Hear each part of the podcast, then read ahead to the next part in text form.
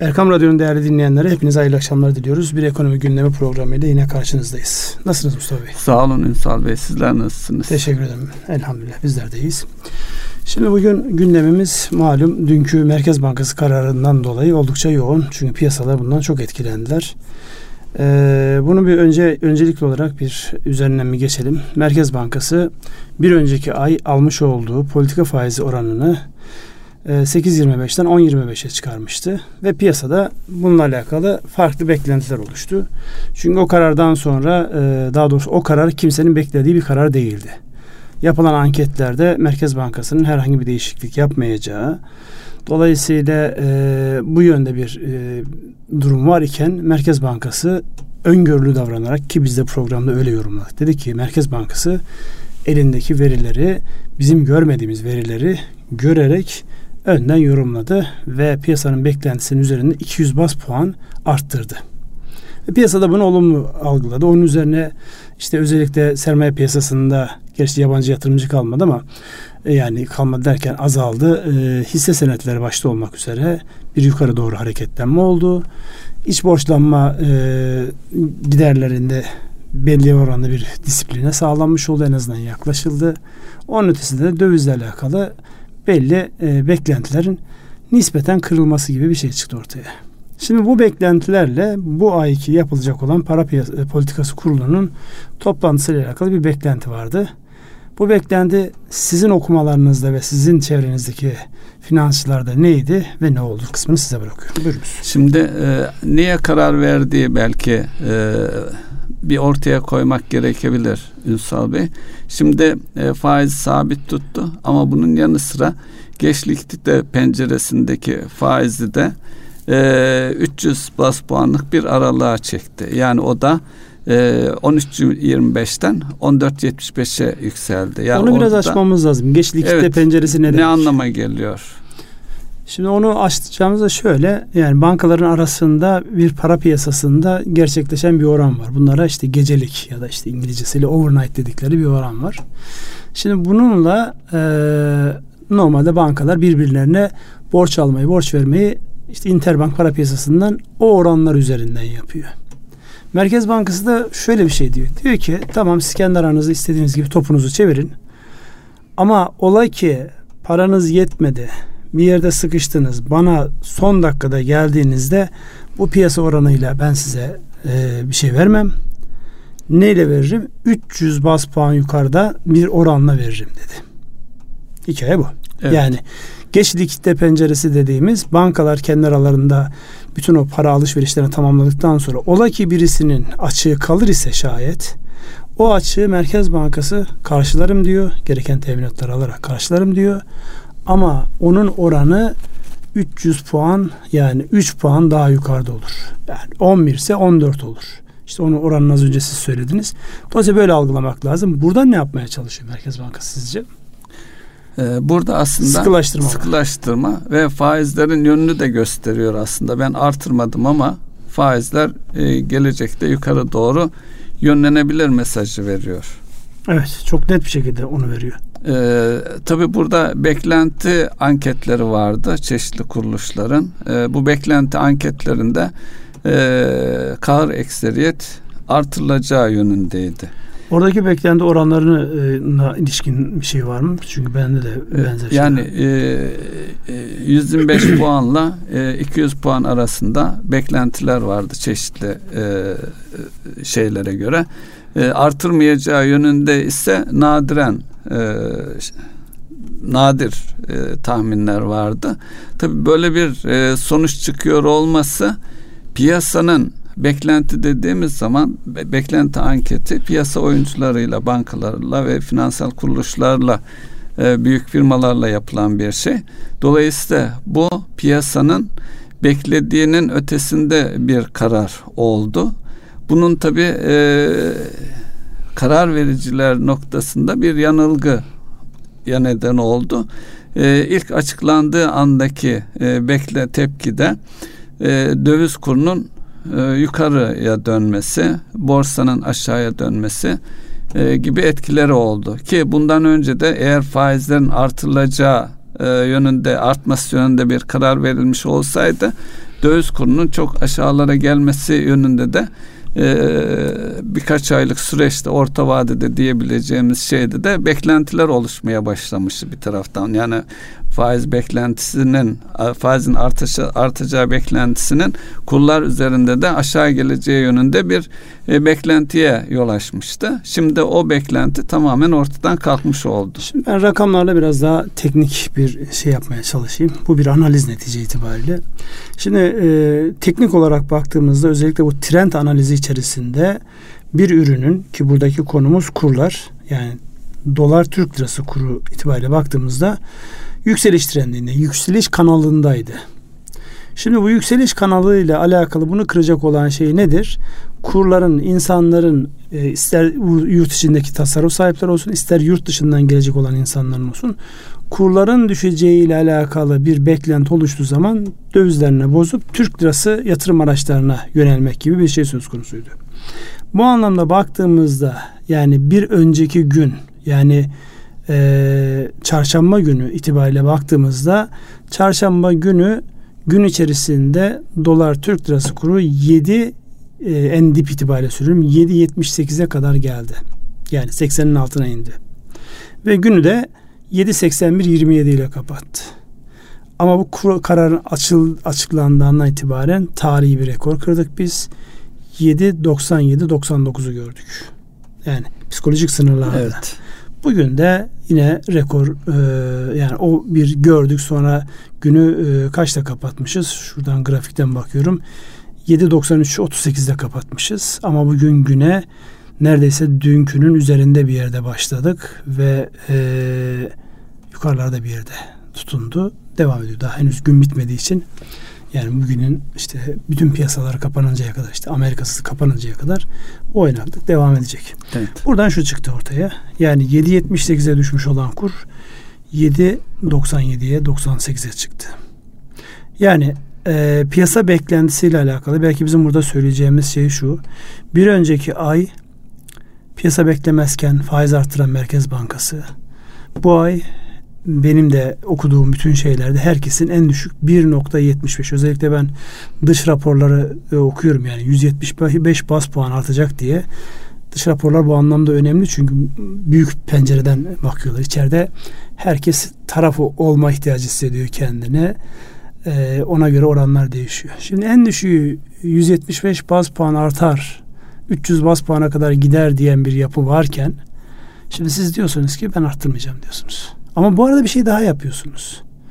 Az önce açıklamaya çalıştığımız o geç likidite penceresinde bir marj bırakıyorsunuz. Yani bankaların arasındaki gün içerisindeki normal piyasa şartlarında oluşanın 300 bas puan üzerinde ben para veririm ha ona göre. Şimdi sıkılaştırmada aslında elinizde gösteriyorsunuz. Yönün ne tarafa olduğunu da gösteriyorsunuz. Yani buralarda dönmeye çalışın ama ola ki dönemezseniz canınızı da okurum gibi bir mesaj var. Şimdi Kural şudur. Radikal kararlarla değişiklik yapıyor olabilirsiniz. Bu radikal kararlarınızın almış olduğu şeyler sistematik bir değişikliği yani sistemde köklü değişiklikler de öngörüyor olabilirsiniz. Ama burada gerçekten arkasında durarak bir o kadar da insanları ikna ederek. Şimdi bir önceki gün yükselme trendini kırıp düşüş trendiyle kapatan bir döviz piyasası varken bunu da görmüşken Sonra kararı bu şekilde almış olmak ve tekrar dövizi patlatmış olmak o zaman diyorsun yani ne yapmaya çalışıyorsunuz? Merkez Bankası, ey Merkez Bankası hani bugünlerde ey diyen evet. cümleler var ya biz de soralım. Merkez Bankası ne yapmaya çalışıyorsun? Bunun üzerine işte Türk lirası varlıklar düştü. Zaten yani e, şeye baktım ben bu arada cümleler çok uzattım kusura bakma. E, Türk lirası varlıklardaki yabancı paylar artık diplere gelmiş. Yani yüzde dördün altına düşmüş bonodaki yabancı payı. %50'nin ee, altında şu an hisse senetlerindeki pay. Hisse senetlerindeki o piyasanın en iyi olduğu zamandaki 80 milyar dolar olan yabancı payı şu an 20 milyar dolarlara düşmüş vaziyette. Dörde birine kadar düşmüş vaziyette. Otomatik olarak burada yani yapılmak istenen ne sorusunu işte piyasayla beraber biz de yorumlayalım. Etkilerini yorumlayalım size. Evet, e, tabi bu arada e, önceki hafta itibariyle de yabancılar yine az miktarda olsa da e, hem döviz iş borçlanma senetlerini hem de hisse senetlerini satma e, tarafı daha üstteydi. Yani biraz daha paylarını azalttılar. Halbuki e, artış bekleniyordu. Evet bir önceki e, bir önceki hafta 600 milyon evet, dolarlık alımı evet. görünce açıkçası hepimiz heyecanlandık. Tekrar yani riski seven çünkü bizim şu an reytingimiz yatırım yapmaya uygun değil. Buyurun. Evet. Tabii yabancının e, geliyor olması ilk planda portföy yatırımlarıyla gelecek tabii bu. E, geldiği zaman e, işin e, püf noktası şu. E, gelip dolarını, eurosunu bozup yatırım yapacağı için yat, yaptığı yatırımın sonucunda tekrar ülkesine dönerken bir e, kuru tahmin etmesi gerekiyor. Eğer kur hala yükselecek e, yükselme eğilimindeyse ya onu dikkate alarak çok e, karlı bir e, şey bulduğu zaman e, satın alma yapar ya borsanın e, ciddi bir yükselmesini tahmin etmesi lazım ya da gelmeyecektir veya e, swap yoluyla e, çıkış tarihi neyse planladı ona yönelik olarak bir swap ürününü e, satın alması gerekecek gerekecek. Orada da e, tabii imkanların e, özellikle swap'la ilgili alınan tedbirler ve e, otoritenin de o noktada e, hızlı hareket edip kuralları değiştirdiği de dikkate alınırsa o endişeler nedeniyle de e, yurt dışından döviz gelişi biraz e, biraz değil e, tersine çıkış tersine yönünde çıkış yönüne dönmüş yani durumda. sermaye kaçışı deniyor buna. Evet sermaye kaçışı. Yani çünkü durup dururken sizin insanınız zaten e, hani derler istihap haddini doldurmuş. Alabileceği kadar zaten döviz almış şeyde görüyorsunuz. Belki onu da değerlendirmeye mevduat hesaplarında görüyorsunuz. Döviz tevdiat hesaplarını da dahil edersek Ünsal Bey Şimdi ne burada dersiniz? mesela düşüş trendine girmiş olsa ve Merkez Bankası'nın bu anlamdaki duruşuyla alakalı evet bundan sonra döviz düşer gibi bir algı olsa insanlar bozarlar. Hiç kimse bozmadı. Evet çözülme yaşanmıyor. Bırakın bozmayı işte 7.78'e gelince 80'e gelince insanlar alma eğilimine giriyor. Dolayısıyla gelecekle alakalı sizin vermiş olduğunuz mesaj bu anlamda piyasa tarafından satın alınmıyor. Bunu satın aldıracak şey neydi? Yani taraftar değiliz yani e, Allah uzak etsin faizinden hepsinden de. Ama ve lakin yani mevcut kurulu sistem bunun üzerine olduğu için orada piyasanın beklentisini yukarıda tuttuğunuzda ve gerçekleştirmediğinizde dönüş otomatik olarak kura oluyor. Ve kurun anlamı da şu. Sermaye kaçış. E, şu da oluyor Ünsal Bey. Şimdi e, özellikle kredi tarafında bireylerin döviz kredi e, kullanması mümkün değil. Onun dışında da ticari firmalarda belli kıstaslar var. Yani. Eğer e, toplanan bankaların topladığı kaynak döviz üzerinden olduğu zaman TL kullandırmak durumunda orada bir de swap maliyeti ve swapla ilgili zorluklar devreye giriyor. Şimdi orada e, bizim hep söylemiş olduğumuz bir şey var. Sadece biz söylemiyoruz. Bunu bütün yani kamu otoritesi de söylüyor, özel sektörde söylüyor. Bizim kaynağa ihtiyacımız var. Niye? Genç, dinamik bir nüfus, beklentileri yüksek.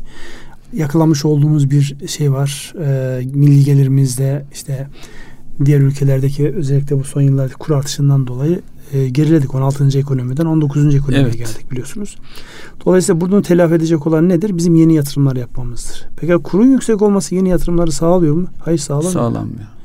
Ee, üstüne üstlük içeride e, şey de arttı. Yani siz e, ne kadar bassanız da aşağı doğru e, piyasada para olmadığı için otomatik olarak mevduatın e, getirisi yani liste fiyatı 8.25 gecelik faiz işte 13.75 e, geç likidite 14 küsür. Şimdi böyle dediğinizde kredi olarak uzun vadeli kredi olarak dönen rakam otomatik olarak daralıyor. Yurt dışından da kaynak gelmediğine göre size otomatik olarak gelecekle alakalı yatırımları engellemiş oluyoruz bu şeyle. Dolayısıyla buradaki en büyük şey e, verdiğimiz mesajdır. Yani o güvenin, meraklanmayın. Yani bu ülkenin geleceğine güvenin. Bu ülkenin geleceğinde iyi şeyler olacak. Buna yönelik çok iyi adımlar atılmış e, iken yani ne oldu? Evet. Yani insanların e, dövizle oynayıp ülkeyi istikrarsız hale getirmemesi yaşadık çünkü o rahip krizinde sonraki süreçte yaşadık evet. onları. Orada sağlamış olduğumuz bazı avantajlar varken ya piyasa tam böyle normale girerken Merkez Bankası'nın sergilemiş olduğu bu tavır otomatik olarak o belirsizliği tekrar gündeme getiriyor ve yatırımların gerçekleşmesinde biraz ee, Üstelik şey de olmuştu. Döviz alım satımındaki vergi eski seviyesine evet. getirilmişti. Ee, bankaların aktif rasyolarında iyileştirmeler sağlanmıştı. Ee, yine TL mevduatların e, stopaj e, vergileri düşürülmüştü. TL'yi destekleyecek yönde birçok at, adımın atıldığı bir dönemde ve e, beklenti de her halükarda bu özellikle e, döviz talebinin e, devam ettiği e, varsayılırsa ki devam ediyor. İçeride de e, bireylerin de döviz tevdiat hesabına TL'yi değil onu tercih ediyor olmaları ayrıca içeride de döviz talebini artıran bir unsur.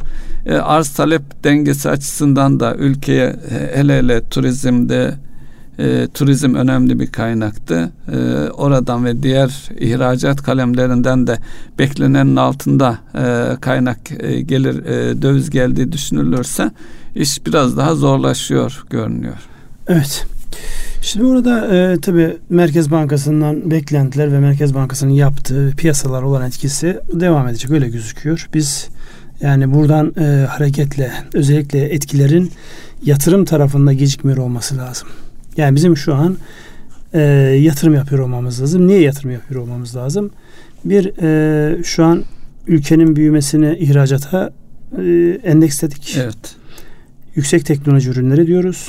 Bunların olabilmesi için ve yapılanların devamının gelebilmesi için bizim yatırım yapıyor olmamız. Yatırım için de kaynağı ihtiyaç var.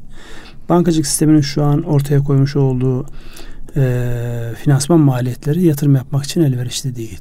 Soru şu. Biz yatırım için kaynağı nasıl üreteceğiz?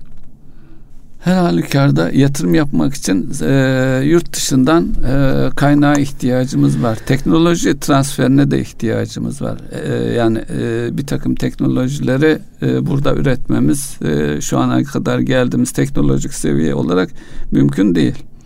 Mutlaka dışarıdan bir e, yatırım malları yönünde de e, ithalata ihtiyacımız var e, o nasıl sağlanacak? Belki ülke kredileriyle yani şu e, kurlarda bir takım öngörülebilirliğin önümüzdeki dönemde art, e, artacağını varsaymış olsak e, bir takım ülke kredileriyle yatırım malları ithalatı da söz konusu ol, olabilir. Ama onun için de bir güven oluşması gerekiyor. Tabii bu da e, sadece ihracat şeyinde baktığımız zaman Ünsal Bey e, bizim mal sattığımız ülkelerde de e, değinmedik şu ana kadar. E, bu Covid-19 ile ilgili de olumsuz gelişmeler var. Bunun bir diğer ayağı da o ülkelere yaptığımız ihracatı e, olumsuz yönde etkiliyor olması. Belki onu da birlikte dikkate almak gerekecek.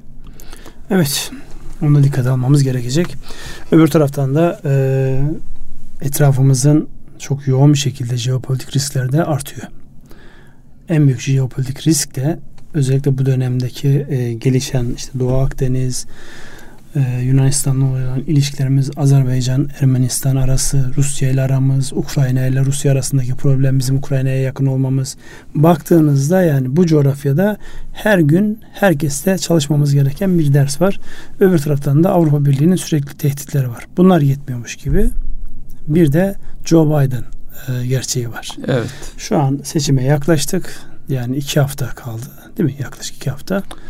E, şu ana kadar anketlerde hala e, açık ara Joe Biden önünde gidiyor ve Joe Biden ve ekibinin Türkiye'ye olan söylemleri hatta geçen gün S-400 füzelerinin denenmesinden sonra NATO Büyükelçisi'nin e, sarf ettiği cümleler Türkiye bu anlamda işte tercihini farklı kullandı işte ağır bedeller ödedi, ödeyecek falan gibi böyle bir yarı tehdit, yarı üzüldük vah vah der gibi bir şeyler var. Onları nasıl yorumlamalı? Ee, ama oradaki e, şeyde Karadeniz'de yapıldı testler. Onların da bir mesajı olduğu söyleniyor politik olarak. İşte Mısır'la Rusya'nın Karadeniz'de ortak tatbikat yapmasına karşılık olarak oran tercih edildiği yönünde de e, ne bileyim diplomaside ince bir takım mesajların karşılığı var herhalde çok fazla e, benim aklımın ermediği konular ama bunlar da tartışılıyor. E, bunların hepsi e, CDS dediğimiz ülke risk primine bir yolla yansıyor. O da yine dönüp e, ülkemize gelecek kaynağın maliyetini artıran şeyler yani e, Türkiye'ye yatırım yapacak olan insanların o risk primini ya sigorta ettirmesi ya da o riski e, göğüslüyor olması gerekiyor. Günlük hayata yansıyan kur artışları, kur artışları doğrudan enflasyon demek. Enflasyonun e, yüksek olması sizin yatırımlarınızın ve ekonomik çarklarının normal dönmesinden başka bir tarafa doğru kayması demek. Yatırım yapamadığınız için istihdamla alakalı problem yaşamanız demek.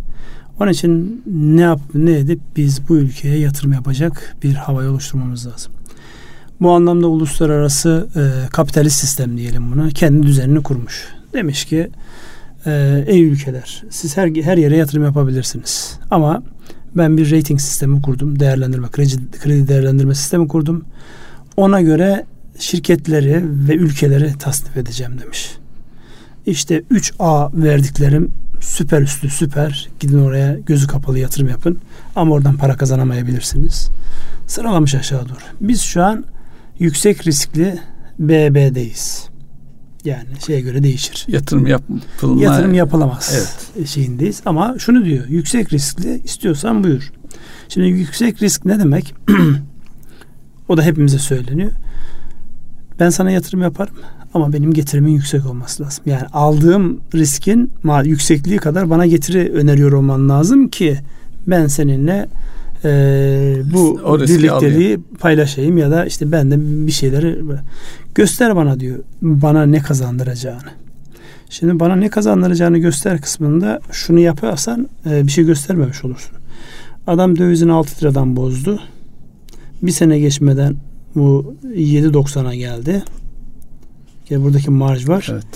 Onun karşılığında eğer siz ona e, kısa vadeli bir yatırım önerdiyseniz yani devlet tahvili, hazine bonosu ya da hisse senedi önerirseniz TL bir e, yatırım yaptıysa evet sadece kur farkını bile alamıyor. Alamıyor. Niye yatırım yapsın? İşte onun için gelmiyor zaten. İşte o gelmiyor kısmı kabul o. Evet. Nasıl geliri tartışıyoruz biz evet. şu an. Nasıl getiririz biz bunu? Bundan sonra nasıl getiririz? Ona biraz kafa yormamız gerekir. Yani bu bir taraftan yani güzel olan sevindirici unsur şu. Yani e, gün geçmiyor ki özellikle yüksek teknoloji ile alakalı yeni bir firmanın, yeni bir e, yapının e, kurulduğunu duymayalım. Yani bir taraftan üniversite bünyelerindeki teknoparklar, bir taraftan onun dışında sadece teknoloji ürünlerine yatırım yapan insanların bir araya getir getirerek, gelerek oluşturdukları fonlar, işte sermaye piyasası kurulunun gayet e, yani arka tarafta çalışmalar orada henüz mevzuat oluşmadı ama kitle fonlama gibi konuların tartışılıyor olması. Bir taraftan finans maliyetsiz yani faizsiz e, yatırımı teşvik edecek gelişmeler var. Bunlar süper. Keşke katılım bankaları da kuruluşlarının temelindeki bu mantıkla yürüseler. Son dönemde orada da sevinilecek şey iki tane katılım bankası bünyesinde yüksek teknoloji evet. endeksli olarak güzel e, yapılanmalara gittiler. Buradan da onları tebrik etmiş olalım. E, bunların sayısının art, artıyor olması lazım. Yani bizim faizle, e, finansman maliyetiyle büyüme şansımız yok. Ortaklıkla büyüme şansımız var. Bu da sermaye piyasası demek. E şimdi sermaye piyasasına dönüp baktığınızda yani buranın cazibesi ne kadar? Küçük hisse senetlerinde inanılmaz spekülasyonlar var. Yani 3 liralık kağıt 12 lira oluyor. 5 liralık kağıt 25 lira oluyor. 25 lirada olan kağıt tekrar 3 liraya düşüyor. Yani bu şimdi kafalar karıştırıyor. Orada da SPK bir tedbir aldı. Büyük kağıtlara doğru kayışı sağlayacak bazı önlemler aldı. Ama henüz daha o yansımış değil. Çünkü aynı kaynak dönüp duruyor. Birisinden çıkıyor, birisine giriyor. Bizim yeni kaynağa ihtiyacımız var. Bu süreçte de pandemi süreciyle beraber de şu yaşanmıştı. Çok sayıda küçük yatırımcı piyasaya geldi. Uzun zamandan beri küsmüş, borsayla alakayı kesmiş insanlar işte finans getirisinin düşmesiyle beraber borsayı keşfetti. Fakat bu sert hareketler onların da kuvvetle muhtemel dayak yemelerine sebep olacak. O da ayrı bir şey. Ee, daha önce de benzer şeyler yaşanmıştı ve insanlar uzun süre borsadan uzak durdu. Ama finansman e, yöntemi olarak da bu büyük firmayı belki derinliği olan e, diye e, açmak gerekebilir mi? Çünkü e, çevremizde de duyuyorum e, küçük firmaların borsaya olan ilgisi artmaya başladı. Biz de e, halka arz e, gibi bir yöntem izlesek mi veya hisselerimizi borsaya açsak mı gibi Yani e, ne bileyim e, 30 milyon cirosu olan bir firma gündemine bunu almış durumda. Şimdi o borsaya girse o kağıdın yüzde 25 e, bilemedin yüzde 30 aştığını düşünelim. O kağıt yine e, küçük ve marjinal olarak kalmak durumunda Şimdi kalacak. orada tasnif var yani işte yıldızlar var, yıldız altı var, üstü var neyse şu an isimler e, bir çırpıda aklıma gelmedi ama farklı piyasalar var. Yani bu şekildeki firmaların da e, halka arzında hiçbir problem yok. Yeter ki yani e, spekülatif hareketlerle hisselerde anormal ve çılgın fiyatlara gitmemesi, oradan almış olan insanların bir daha ömrünün sonuna kadar hisse senedine olan nefret duygularını e, tetiklememek lazım.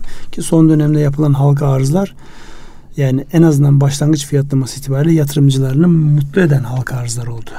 Ve bunların birçoğu küçük firmalardı yani öyle Peki, devasa firmalar e, yok. Bu boyutta yani küçük yatırımcının borsaya e, girmesini bir de temettüyle bağlantılı düşünürsek Ünsal Bey, temettüyü yani unuttuk temettü e, asıl yani neticede insanlar bankaya, katılım bankası bir yerlere para yatırdıkları zaman e, bir e, şey alıyorlar kar payı e, veya nema neyse.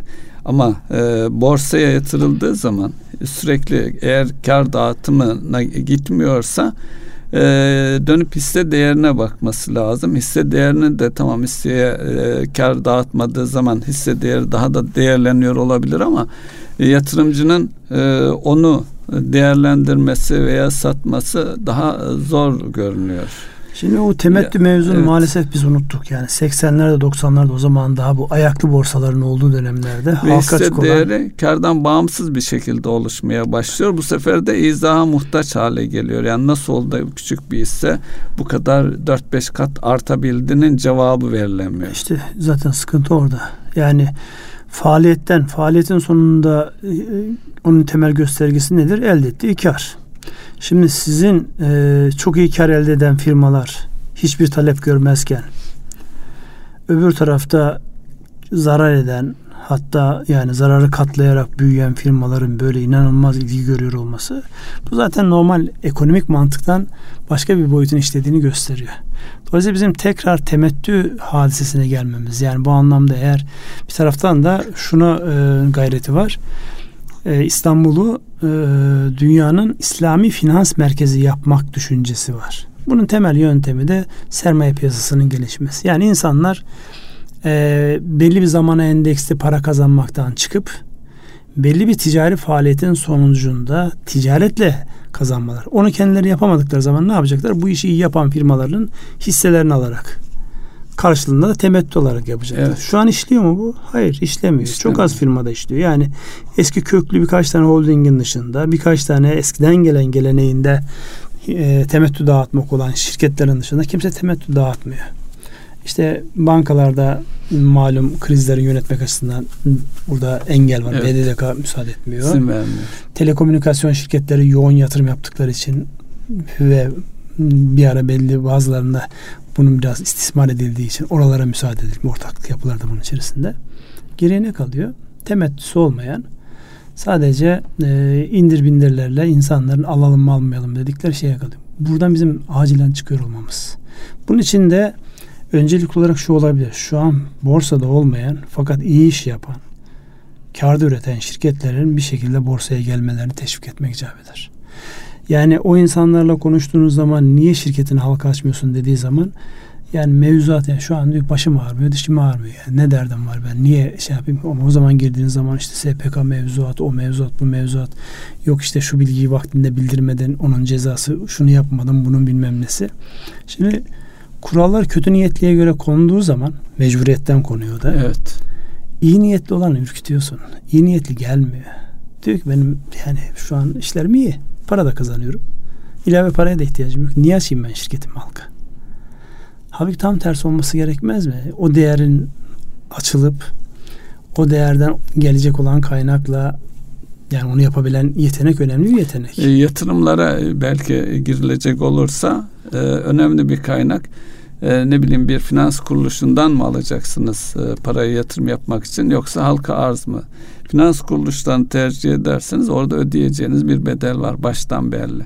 Ama e, halka arz yolunu tercih ederseniz orada e, size e, geri ödeme yükümlülüğüne tabi kılmayan doğrudan bir sermaye e, elde ediyorsunuz. Dolayısıyla firmaların finansal sağlığı ve gücü açısından da tercih edilmesi gereken bir yöntem. Ya, açıkçası ben kendi adıma söylüyorum yani bunca yıllık 30-35 yıldır finans sektörünün içerisinde kişi olarak bu tip böyle düşünceler olan büyümeyi düşünen insanların hepsine şunu diyorum.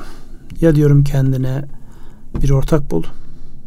Bu kurumsal olabilir, finansal olabilir, stratejik olabilir. Yani türüne göre ne kadar kaynağa ihtiyacın varsa. Temel problem şu Mustafa abi. İnsanlar paylaşma konusunda ürküyorlar. Ortak iş yapmaktan dolayı insanların birçoğunun canı yandığı için insanlar bir başkasının işine ortak girmek istemiyor. Bakıyor iş eğer cazipse dinlediği işi kendisi kurmaya kalkıyor. Bu da ayrı bir sıkıntı. Evet. Bu olduğu için de birçok insanda da şunu görüyorum. Özellikle bu genç girişimcilerde onu görüyorum. Fikrimi paylaşırsam fikrimi çalarlar benden. Evet. Doğru mu? Evet doğru. Çalınıyor. Çünkü çok ince bir noktayı yakalamış. Yani o noktayı görmüyor. O sektörde faaliyet gösteren birileri görmüyor. Dinliyorsunuz. Ben bunu diyor paylaştığım dakikada zaten biter. O adam zaten evet. o sektörde. Bir cümle zaten. Bir cümle. Ya da bir tane işte iş akışı ile alakalı evet. bir şey. Çünkü netice itibariyle rekabet ya üründe olur şimdi değer deniyor. Ya müşteride olur. Müşteri tipini farklılaştırırsınız. Ya kanalda olur ya da ilişki yönetiminde olur. Başka bir yerde olmuyor yani. İnsanların iş modeli Hele son dönemde ilişki yönetimi daha belirleyici evet. müşteri algısı noktasında. Kanal da önemli. Özellikle bu pandemiyle beraber kanal önceden farkında olunmayan bir şeyi fark etti insanlar. İşte e, kanal bunlar müşteriye ulaşma yöntemleri. Evet. Yine asıl müşterinin e, ihtiyacını karşılıyor musun? Kalbine dokunuyor musun?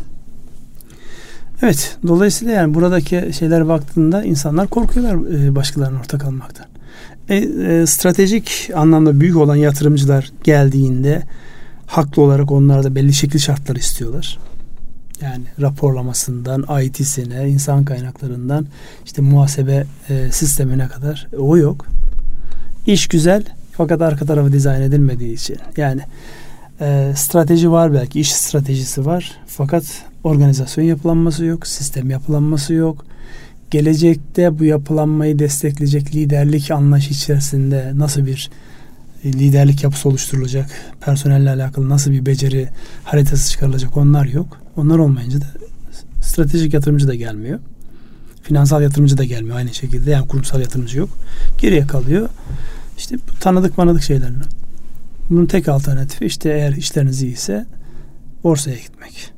Borsaya giderken de işte gereken yapıyorum. Ama borsada da şöyle oluyor yani eğer küçük bir firmaysanız hemen tebelleş oluyorlar. İşte sizin hisseyi biz yap, yapalım. Piyasa yapıcılar peyda oluyor. Evet. Onlardan nasıl yakayı kurtaracak insanlar? O da ayrı bir tartışma. İşte orada da belki hukuk sisteminin istiyor olması. Yok orada hukuka aykırı bir şey yok. Ben size söyleyeyim yani bu işi yapan insanlar yani e, birçok insan kadar onlardan daha iyi sermaye piyasası hukukunu biliyorlar zaten. Öğrendi. Herkes öğrendi bu mekanizmayı. Ee, işte tamam da yine bu şeyleri biz Batı ülkelerinden öğreniyoruz. En büyük e, şeylerde, hilelerde onlar da oluyor. Onlar da olduğu için de zaten sürekli kuralları e, geliştiriyorlar, değiştiriyorlar. Evet yani şu Merkez Bankası kararı sonrası ülkenin ihtiyacı olan kaynak onu nasıl sağlarız, işletmelere nasıl e, destek oluruz başlıklarına böyle ufak ufak dokunduk. Bu hafta başka ne gelişmelerimiz var onlara da evet, değinelim hızlıca.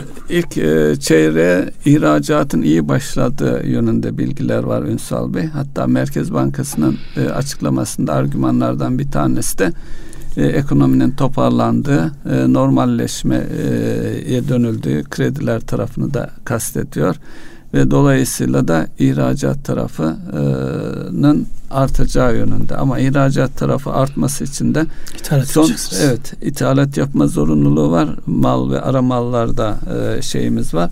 Bir de aşağı yukarı e, rahip krizinden beri döviz kurunun bu şekilde artmasından sonra e, yatırımlarda bir sekteye uğradı. E, yatırımlar sekteye uğradı.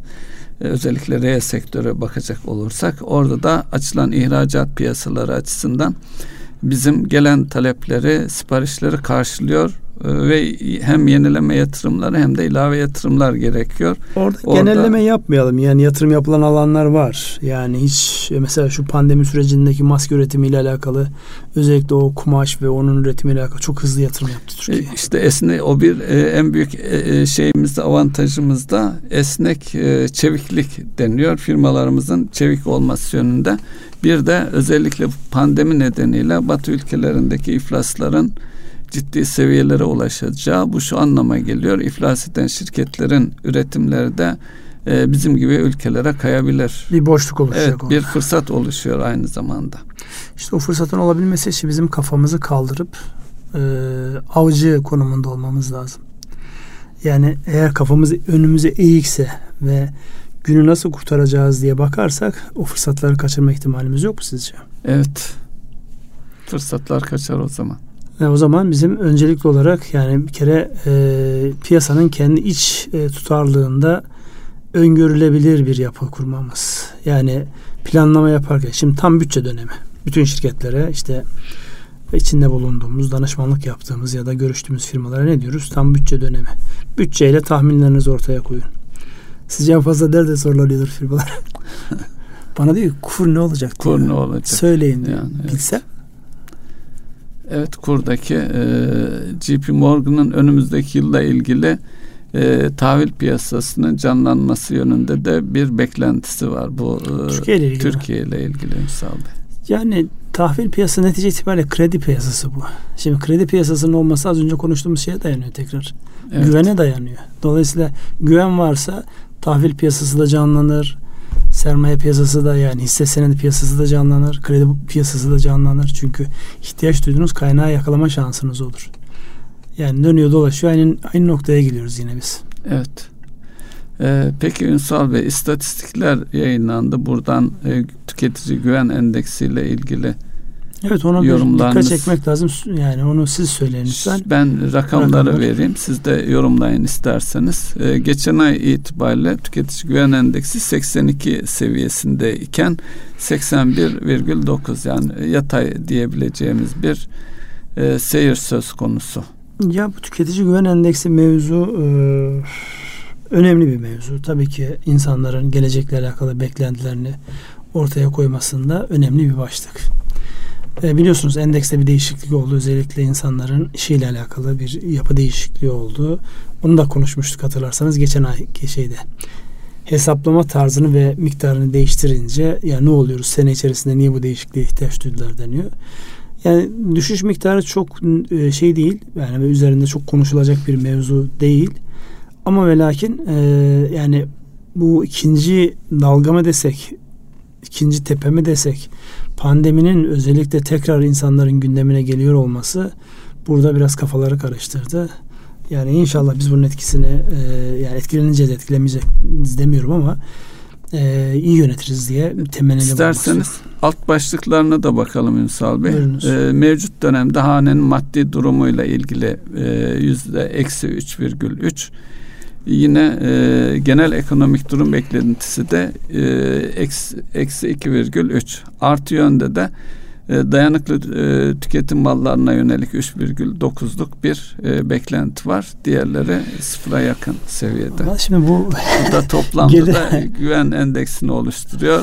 Bu açıdan bakınca ilave bir şey söyler misiniz? Şimdi yayına girerken e, bizim e, e, teknik arkadaşımız ne dedi Murat? Arabayı sattım geri alamıyorum arabayı. Şimdi arabayı sattım. Ya yani daha üst model alırım diye biraz da tasarrufum vardı diyor. Sattım arabayı geri alamıyorum şu an. Şimdi buradan baktığında talep normal bir talep değil. Arz değişik, garip. Servetlerin şeyi değişiyor. Sattığını yerine koyamamak gibi bir e, risk var burada. Dolayısıyla yani burada insanların kafası çok karıştı. Yani bir an önce bu sürecin geçmesi, bir an önce bu sürecin durulması gerekir ki insanlar da rahat e, davransın. Şimdi yani e, Murat'a biz ne dersek diyelim e, diyor ki ben sattım araba yerine koyamıyorsam abi ben fakirleştim diyor. Şimdi e, onun göreceli bir şey olduğunu, araba üzerinden gidersen evet doğru bu böyle görünüyor ama bir tarafta da yani e, yeni desteklerle artan gayrimenkul fiyatlarının uzun süredir ev fiyatlarının aynı yerinde saydığını birçok şeye de baktığında orada da yani tasarruf olsun diye ev almış olan insanlar ben bunu e, ev değil de likit olarak kalsaydım, dövize yatırsaydım şu kadar kazanırım diye. Yani herkes baktığı yerden bir şekilde kendini kötü hissediyor. Mutsuz olacak bir şey bu. Dolayısıyla yani şu an o bu e, negatif psikolojiden bizim acilen çıkmamız lazım. Yani ne söylerseniz söyleyin insanlar negatife odaklanıyorlar. Onun için yani e, buradaki beklentinin düşük olması Geçenlerde bir istatistik vardı. Türkiye ile alakalı değil, dünyada yapılan istatistik. Türkiye'de var işin içerisinde. Gelecek sene işini e, kaybeder misin korkusunu yaşayanlar Türkiye'de 64 yüzde 64. Amerika'da yüzde 40'lar 50'ler seviyesinde. Bizim üstümüzde olan ülkeler var. Dolayısıyla işler bu şekilde giderse, bu salgın böyle devam ederse, işinizle alakalı ne düşünüyorsunuz? Bunun yani öyle bir şey ki devlet politikalarıyla falan alakalı da değil. Bu tamamen hissiyatla, psikolojiyle alakalı bir hadise. Böyle giderse ben işimi kaybederim. Ve mesela dün e, bir e, ekonomi kanalında şey dinliyordum. Hiç aklıma gelmemişti. Tek işi uçak bileti satma işine aracılık olan firmalar perişan vaziyetteyiz diyor. Şimdi bir taraftan bir şeye bakıyoruz. Dijitalleşen gıda perakendesi, perakendeki işte o coşan işlere falan bakacağım. Öbür taraftan da böyle e, yani Türkiye ile alakalı değil. Bütün dünyada e, öz itibariyle ne derler cazibesini yitirmiş işler var. Dünyadan ayrı değiliz. Bu dediğinizle ilgili e, hane halkının yurt içi e, seyahatlerle ilgili bir istatistik yayınlandı Ünsal Bey. Bu son dediğiniz e, paket turlarla ilgili ee, geçen yılın yani 2019 ikinci çeyreği e, ki yaz e, sezonuna tekabül ediyor biliyorsunuz. 2020'nin ikinci çeyreği arasındaki kıyaslamada paket tur e, harcaması e, eksi yüzde 90,8 olmuş. Seyahat öncesi yapılan harcamalar yüzde 90 seviyesinde. Yani e, yüzde 50'nin altında alt başlıklarında şey yok rakam yok küçülmeyle ilgili. Evet. Ee, yine e, seyahate çıkan insanlar açısından bakıldığında da tabii pandemi şeyi var. Geçen yıl e, ikinci çeyrekte 15 e, milyon kişi hareket etmiş. Bu yıl 5 milyona inmiş. Üçte bir seviyelerinde. Bu da harcamalara da aşağı yukarı yüzde 50-60 aralığında e, rakamsal yani harcanan para noktasında da azalmalar söz konusu. Yani bu da e, hem insanların e, sektör itibariyle onun yanı sıra da hani e, seyahatte ferahlık vardır anlamında bir atasözü neydi hatırlayamadım tam şey olarak insanların kendilerini iyi hissetmesi noktasında da e, bir eksiklik diyebiliriz belki de. Şimdi tebdili mekanda ferahlık vardır evet. derler de işte e, tatil bölgelerine gidenler geri gelmediler. Hala oradalar. Onlar o ferahlığı orada e, muhafaza etmeye Bence çalışıyorlar. Bence gelmeye başladılar çünkü İstanbul'daki pandemide artış var.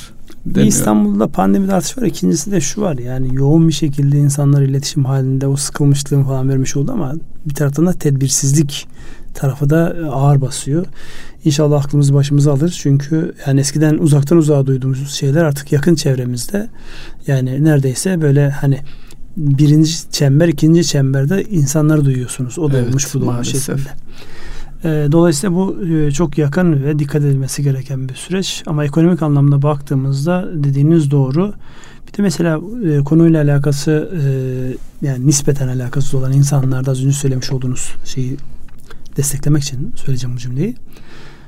bizim öğrenci olan delikanlı sordu. Bu süreç böyle devam ederse bizim ne kadar dayanma gücümüz var. Hayır da dedim nereden aklına geldi? Ne bileyim merak etti yani bizim ne kadar gücümüz var. Yani bu psikoloji hissetme hadisesi herkese yansıyor. Dolayısıyla zihin ve o psikoloji yönetimi çok önemli. Yani burada e, özellikle bir şeyi yönetenlerin bu şirket de olabilir, devlet de olabilir. İyi şeyler yapmak kesinlikle önemli. Ama o iyi şeyleri iyi şekilde anlatmak en az onun kadar önemli psikoloji insanlara hissettirmek gerekiyor. Şimdi sevineceğimiz o kadar çok şey varken Tamam bir taraftan jeopolitik risklerimiz var ama öbür taraftan da yani acaba Türkiye'de var mı yok mu diye tartıştım diye gaz şey rezerv artıyor evet, habire. rezerv art, e, ama onu bile sevinemedik yani. Olay o kadar e, hızlı e, egal edildi ki başka şeylerle. Gündem hemen bir tanesi e, şeyde e, ne derler? Yani bir potansiyel öbürü direkt hemen hissettiğim hadise. Şimdi hangisine odaklanan insan hemen hissettiğine odaklan. Onun için bu sürecin bir an önce iyi yönetilip e, halledilmesi gerekiyor. Bir de e, orada Ünsal Bey e, sizin e, delikanlı iyi bir soru sormuş Ahmet. E, batılı kaynaklarda da son pandemiyle birlikte e, şirketlerle ilgili yeni bir kavram daha ortaya çıktı. O da dayanıklılık. Evet. Dayanıklılık da en fazla üzerinde konuşulan bir şey. Belki şirketlerde kendileri açısından bunu gündemlerine alıp e, dayanıklılık e, dayanıklılık noktasındaki alt başlıklara neler olursa e, işte finansman, personel, e, üretim seviyeleri, tedarik zinciri hepsinin alt başlığı çerçevesinde bu da önümüzdeki dönemde ölçülecek ve üzerinde durulacak konuların başında geliyor gibi. Bütün konuların başında gelen en şey kendini bilmek. Ne kadar kendini tanırsan evet. iç sebepler ve dış sebeplerle oturunu e, analiz etme şansın olur. Yani e, klasik biliyorsunuz ister fizibilite raporu hazırlayın isterse bir stratejik e, planlamadan bahsedin. İki bakmanız gereken şey içinde bulunduğum çevreden ne kadar etkileniyorum? İçinde bulunduğu çevreden etkilenmeyen bir yapı var mı? Yok. Nispeten az ya da çok yani çevresel faktörlerden etkilenmiyorumdur da politik faktörlerden çabuk etkileniyorumdur. Ya da politik faktörlerden etkilenmiyorum ama öbür tarafta teknoloji beni çok etkiliyor. Ama muhakkak bir çevre analizinin içerisinde bulunmamız gerekiyor. Şu an biz içinde bulunduğumuz çevre sadece bizim değil bütün dünyanın içinde bulunduğumuz çevre sağlıkla alakalı büyük bir problem var. Ve bu problem şu ana kadar ön alınabilmiş değil. Tekrar tırmanıyor. Dolayısıyla bunun etkileri var. Bu etkileri nasıl yönetiriz konusunda Evet çok yoğun çalışılıyor. Ama bir taraftan da insanlar çok böyle yani basit şeylerle ihmalkarlıklarıyla katlandığını da görüyoruz. Sonra içe doğru gelmek gerekiyor. Yani ben kendimi ne kadar tanırsam o kadar dayanıklılığımı ölçebilirim. Hiçbir testten geçmemiş, hiçbir zorluktan geçmemiş yapının dayanıklılığından bahsedilemez. Belki birçok işletme için ilk kez böyle bir testten geçiriliyor ilk kez bir testle karşılaştı. O kesin çoğu... çünkü e, son yüzyılda bu boyutta bir şey Yok. görülmüş değil. Dolayısıyla yani insanların bunun tamamını öngörmesi, tamamını e, tam istediği gibi yönetebilmesi falan söz konusu olamaz. Ama şunu söyleyebiliriz. E, temelde e, kendimizi ne kadar iyi analiz edersek bir anlamda haddimizi ne kadar bilirsek işletme anlamında ya da gücümüzün ne kadar yeteceğini bilirsek korkmadan yalnız içimize kapanmadan ama haddimizi ölçüsünde yeteneklerimiz ölçüsünde o beklentileri karşılıyor olmamız icap eder. Siz bitirelim diye işaret ediyorsunuz değil mi? Buyurun. Sağ olun. Bitirelim öyleyse. Erkam Radyo'nun değerli dinleyenleri bir ekonomi gündem programının daha sonuna geldik. Bugün ağırlıklı olarak Merkez Bankası'nın almış olduğu kararın piyasalara etkisi ve bu etkinin e, nötralize edilmesi için gerekli olan adımların ne olabileceği konusunda dilimizin döndüğünce e, anlatmaya çalıştık. Sürçülisan eylediysek affola. Hepinize hayırlı akşamlar diliyoruz. Hayırlı akşamlar.